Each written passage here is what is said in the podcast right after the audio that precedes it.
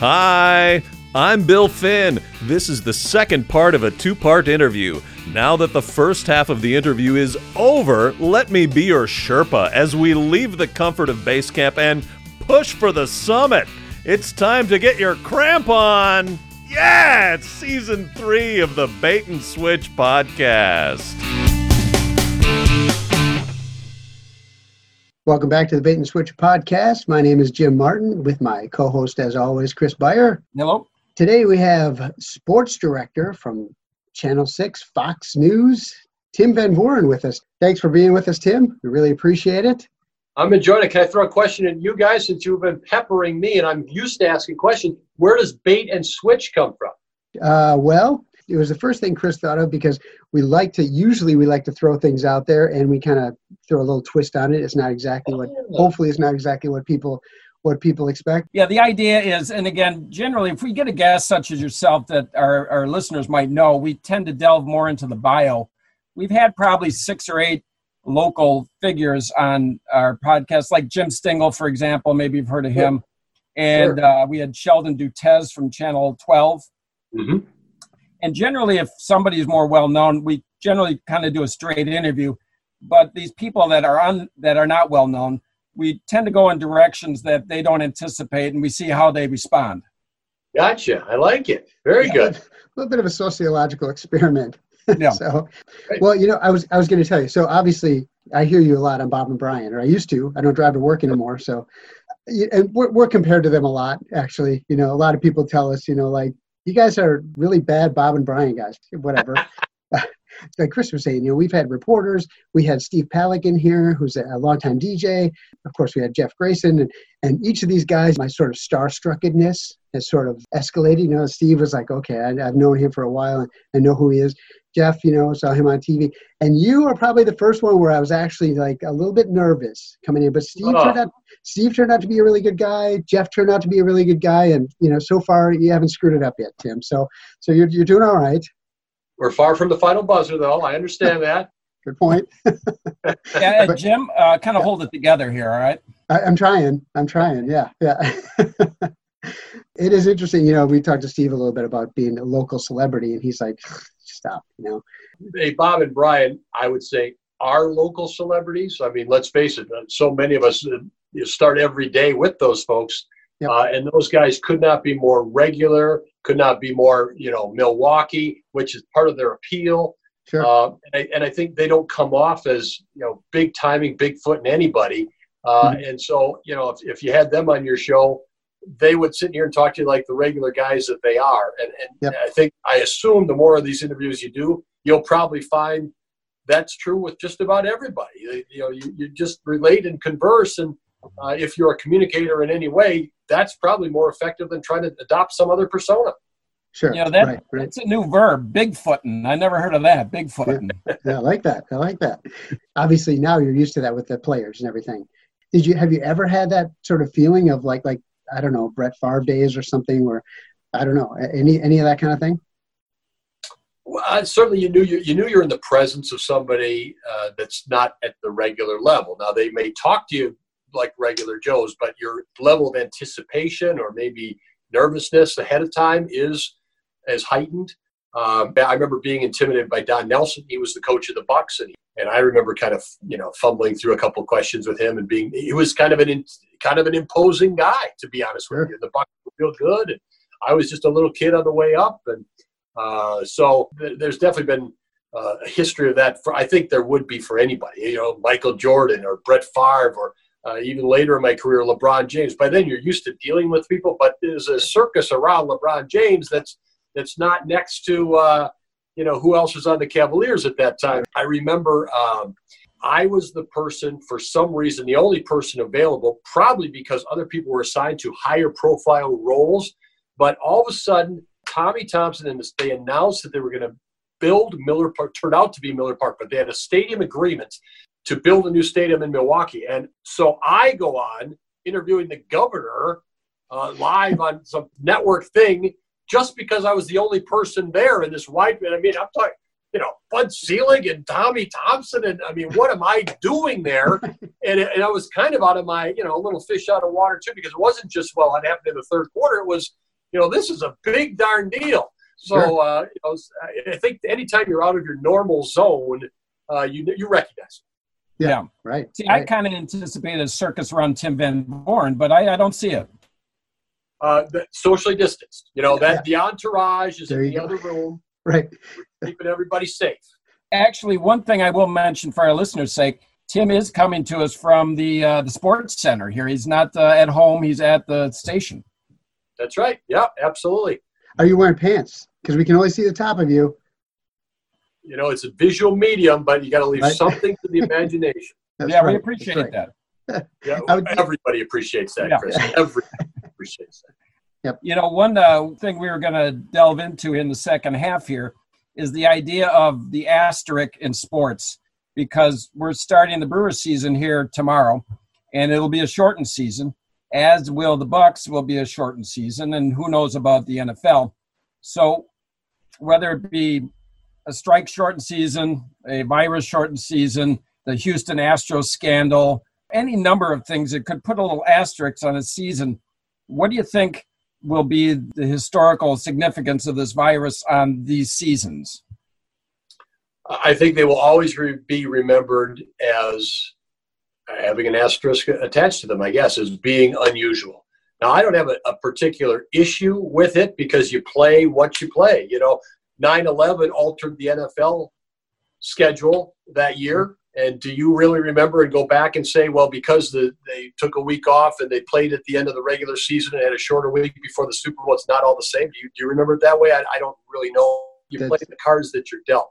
Even our, um, you know, our kids and, and people coming along later are going to hear the stories of 2020. So the fact that the sports seasons broke from the norm and did what they could, I mean, that's just what we're dealing with as far as I'm concerned. Is it different? Sure. Is it, will a baseball team that's built for the, the long haul, 162 games, and put their roster together and maybe would have been stronger that way than the teams that end up benefiting from a 60 game schedule? Is there an imbalance there? Well, maybe so, but that's just the way it is. And I, the one thing I one, one thing I would just like to add on that is it's affected every team in every league, which I mm-hmm. think keeps you on level ground. Right. New Orleans went through Hurricane Katrina, and that was a regional disaster, and those folks had to go through that. But the- Seattle Seahawks didn't have to do that when they were getting ready to play. You know what I mean? This is affecting everybody, maybe to varying levels depending on where you are, but it's affecting everybody. So to me, you're, you're on a little bit more of a uh, of an even surface. Do you really think there is a baseball team that is built for a shorter season? you know, I think the Brewers will fare better in a shorter season than they would over 162 for pitcher usage alone. Craig Counsell goes to that bullpen, likes multiple arms. The real strength of that pitching staff is, is guys coming out of the bullpen. Mhm. Uh, you know, you can get more impact out of guys coming out of the bullpen over 60 games than you can over 162, as Sure. far as I'm concerned. If you're good at maneuvering and uh, utilizing your roster and guys up and down and that sort of thing, and that gets you one or two or three more wins, maybe in a in a smaller sample size, that makes a difference. So Sure. I think yes, some teams will benefit more from the shorter season than somebody else who put the, some other team who put their season together, who put their roster together looking for a longer season. Sure, and along the same lines, you know, guy, uh, teams who have stronger starters, I would think they don't have to have these guys on pitch counts anymore. You know, they don't have to worry about like, hey, maybe these guys go seven, eight, nine innings, a few, you know, a few more games because pff, there's only a third of the games that they have to worry about. You know, Yeah, I mean that's absolutely going to be the case. I think it's inevitable. You're going to have some players who are going to test positive. If your best player tests positive and is out for 14 games, that's impactful over 60. You look at the NBA, we'll see, you know, maybe all that time off has helped some older players kind of get their legs back under them. We'll see what the body shape is for those guys as their seasons goes along. Sure. Are you hearing skepticism from players about going forward with this type of schedule?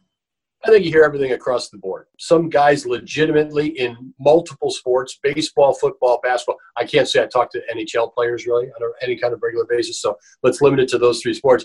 You're talking to people, either players or people with those teams, you know, higher level people, non-uniform people. And I, and I legitimately say I think you're hearing everything across the board. People, some of them are 100% convinced it's going to work. I think there are other people who would say, you know, this is a good attempt. We'd love to see it work, but it's not going to work. Uh, other people have healthy skepticism, but want it to work. So I think you're just going to have to get into some of these situations, and, and as they go along, see what develops. Yep.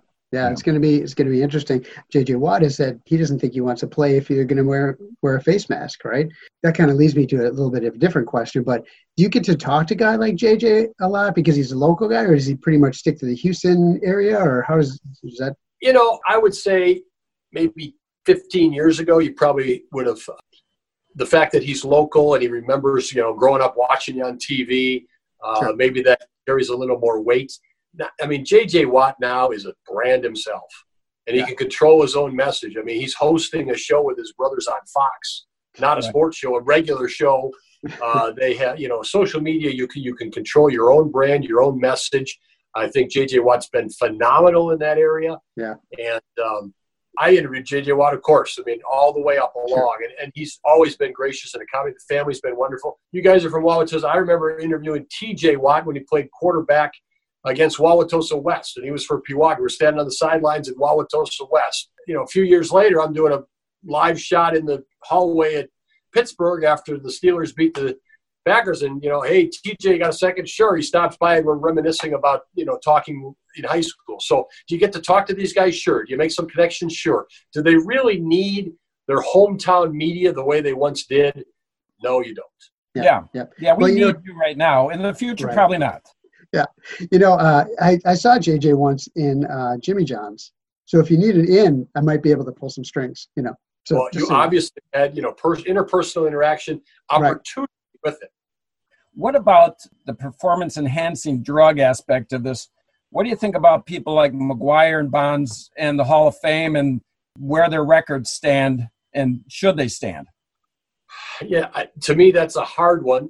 I think their records stand because at the time they were allowed in for baseball. I have no issue with those guys not being elected to the Hall of Fame. I'm completely on board with that understanding, and I would not vote for them because, in my opinion, they cheated the game. Obviously, there were some people who took supplements or did other things prior to the, the PED era, and you could go back and you know, try to police all that, and, and I can see why baseball or other sports have not done that to me, that was a, a conscious choice. You tried to elevate yourself over people who were not participating in something that was, uh, you know, illegal in that situation. So uh, I understand why those records stand. To me, Hank Aaron is the home run king, but I yep. understand why in the book Barry Bonds is the home run king. We're probably a little biased about Hank Aaron around here too, but yeah, absolutely. I mean, we use him as an example, obviously, but uh, right. Uh, you no, know, right. Roger Maris 61, Babe Ruth 60. Yeah. Those numbers mean more to me than Barry Bonds 73. Right, right. I'm with you. I, I, feel the exact same way. And then today I started thinking, like, well, what about guys like uh, Gaylord Perry or you know Joe Niekro or even Don Sutton who got caught cheating, you know, doctoring the baseball all the time? There's no question it's a slippery slope, and you know, yep. and the guys who were taking you know, greenies or amphetamines in the 1970s to, to just answer the bell and play the game. I mean, was that enhancing their performance? You know, yeah, at some yeah. point, where do you draw the line? And yeah. it's hard to go back and change history. My assumption is since there's so much money to be made or lost in sports by these people individually that have such a narrow skill set, you know, they're they're so good at that sport. If they were to not be able to do that sport, they you know they go from a million dollars a year to $20,000 a year, that there's a good percentage of players in every sport that are doing things that we would probably consider cheating. You know, I don't think that that's out of line thinking at all. The financial temptation is so great. It's dangerous to use specific examples, but you know, Rafael Palmeiro, for instance, does he live with tremendous regret? I don't know. You know, he's in the house that was financed by his baseball earnings. Yeah. Right. You know, yeah. I mean, we're just using him as an example. It came out. Does he live with regret? Maybe. You know, parts of it maybe, but you probably come to grips with your own choices in your own life anyway. A lot of people do a lot of things for money along the way and always have in, in any society. It doesn't have to be in sports. Right. Yeah. And I think there's a temptation to think your guys, your your hometown guys are the clean ones and the other guys are the cheaters. Yeah. We've seen that with a notable Brewer player, for instance, of, you know, well, he couldn't right. have done what was alleged. Well, uh, you, you, know, sometimes uh, the, the, the water the water comes out. Um, so there are situations like that. You're exactly right. And you know, it's it's, it's funny to me. The, the Packer fans are so loyal, and, and thank goodness they are for those of us who you know appreciate the Hope Packers. You can pick any team. I'm not picking on the Packers. You know, while they have while the guys have the uniform on, they're ours. Yeah. But Yeah. it's just or they sign with a different team. Very few fans still relate to them the same way unless Right. they knew them personally or had some interaction with them or something, because now they're not ours. We, we talked earlier about high schools and people move around the country. They're still proud of their high school, wherever they came from. And they still look back at it. They really know what those kids are like or what those coaches are like or whatever, but they can still take pride in the accomplishments, even sometimes from afar. You don't really know, but so many people want something to associate with. That's just uh, the way most of us are wired. Sure. Yeah. Right, right. I want to make sure I get this in. My neighbors, the Millmans, are big fans. So that's that. That's in there. Thank you to them for sure. We were talking about the football season. I'm going to ask you this quick and then I'll get into the story. But I'm thinking about um, reducing roster sizes there. In the in uh, the preseason, yes, going from Okay. 90 to Okay. So uh, Maureen Millman um, came out and said, Hey, I had an idea about this reduced roster size thing. What if they took all of the die-hard Packer fans, they're in the stadium during the game and they're all separated by 10 feet or whatever it is. And when somebody goes down with COVID, they pick somebody on the stage, section 205, seat J1, you're up. You're going to be wide receiver. So Big Earl, he's got his chance, lifetime uh, opportunity. I like Maureen's line of thinking there I- because I- you know, yeah. we're all forced into doing things differently now. Why not something like that? And if that's going to keep your team on the field, maybe Yeah. that's the secret. And maybe someone will be a folk hero because he came down out of the seats or she came down out of the seats and caught the winning touchdown pass. Right. Talk about the element of suspense every Yeah. Sunday on Fox. It's kickoff, and who's going to be out there? I had a friend that uh, at a halftime show kicked a 40 yard field goal and won like $20,000. Wow. Nice. Yeah. Did you? We saw the story this past NHL season where the backup emergency Oh, yeah. goaltender, you know, had to come in and play, and won a game. So many people identified with that story, and, and uh, the 1987 Packer players are still listed in there. Those strike players, they're still listed in there for what they did in their years with the Packers. Do you recall anybody that was a replacement player that was a standout that went on to greater things? Well, I bet there were a few. Uh, you know, I don't, to be honest. with you. I remember in baseball, it definitely occurred more. You know, they had a few more labor issues, but those players then still they couldn't be they couldn't partake in any sort of merchandising, any team pictures or anything like that, where people would share the money because they were not members of the union. They had broken and gone across as replacement players. Wow. So it- those things are not forgotten within the game. You know, getting back to cheating and the, the idea of asterisks, what about something like the Houston Astros uh, scandal involving the, the videotaping of the pitching? Can anything be voided from a season like that, or should it be? uh, you know, obviously Major League Baseball made their ruling on that, and uh, you know, managers and front office people lost their jobs, and uh, the Astros are penalized going forward. But their World Series title obviously not being taken away. The sports are allowed to make their rulings, and you can agree with it or not, but they made their ruling. So I don't. I mean, who else is going to? If the commissioner says this is what we're doing, Yeah. who else really can come in and change that? I'll say this in the sport that I tend to follow most, which is cycling, I follow the Tour de France. Lance Armstrong's titles were stripped. Yep. And so now in the record books, it's just blank. And Yep. as a sports fan, I just ignore that. To me, I'm not a big Lance Armstrong fan, but he won in my eyes. I was there, I watched it. I wasn't there, but actually, I was there for one of them. But saw it on TV, and so in my mind, he won. Yeah, I remember as a kid reading about the NCAA Final Four one year, and uh, I, I think it was Villanova with Howard Porter vacated. I'm like, I, I remember asking my dad, "What is vacated? How come there's not another team in there?" It was vacated uh, Hmm. because you know somebody was pulled out of that for, uh, using an ineligible player. Right. That's the weirdest thing to me is that, and that seems to come up a lot in college basketball because of the the payment rules and everything like that. And and and they say, well, they they stripped the title or they strip this, and it's like, well, it's just kind of silly. I mean, yeah, they shouldn't have done it, and it was really you know unfair for the people that they beat and all that. But like you're not going to go back and fill the stadium with the other fans and okay now everybody pretend like you made the winning shot and blah blah blah it's the moment that really matters so you build your hopes up and you're you're identifying with the story and it doesn't turn out and then you have to explain it to people as to why it did. And you know kind of again we talk about lessons. We're talking about lessons of broadcasting. I mean a lot of these situations are life lessons as well. Last minute i want to veer a little bit based upon what we just talked about. College athletes basketball football should they be paid? Uh, you know, I, I guess I'm of the of the uh, thought that they're getting college scholarships and they are getting compensated. I, I do understand uh, the likenesses of these athletes. Um, you know, if you, if you know an athlete though who's in a non-revenue Division One sport, you understand what they're working for as well. I am more comfortable saying they're student athlete. I agree that if you're selling somebody's jersey and it's clearly his likeness or her likeness, that doesn't seem right.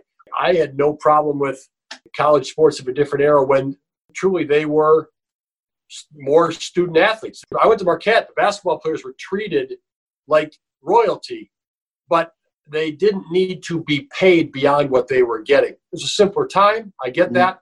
Uh, I remember they used to play the IPTAY tournament to start every season at Clemson, and it was for their booster club, which was I pay ten a year ten dollars a year in your booster club, you had some sort of influence uh, to have the tournament. Well, ten dollars. I mean, come on now. Times of change is so astronomically. To me, I guess it's a little hard to keep up with all that stuff.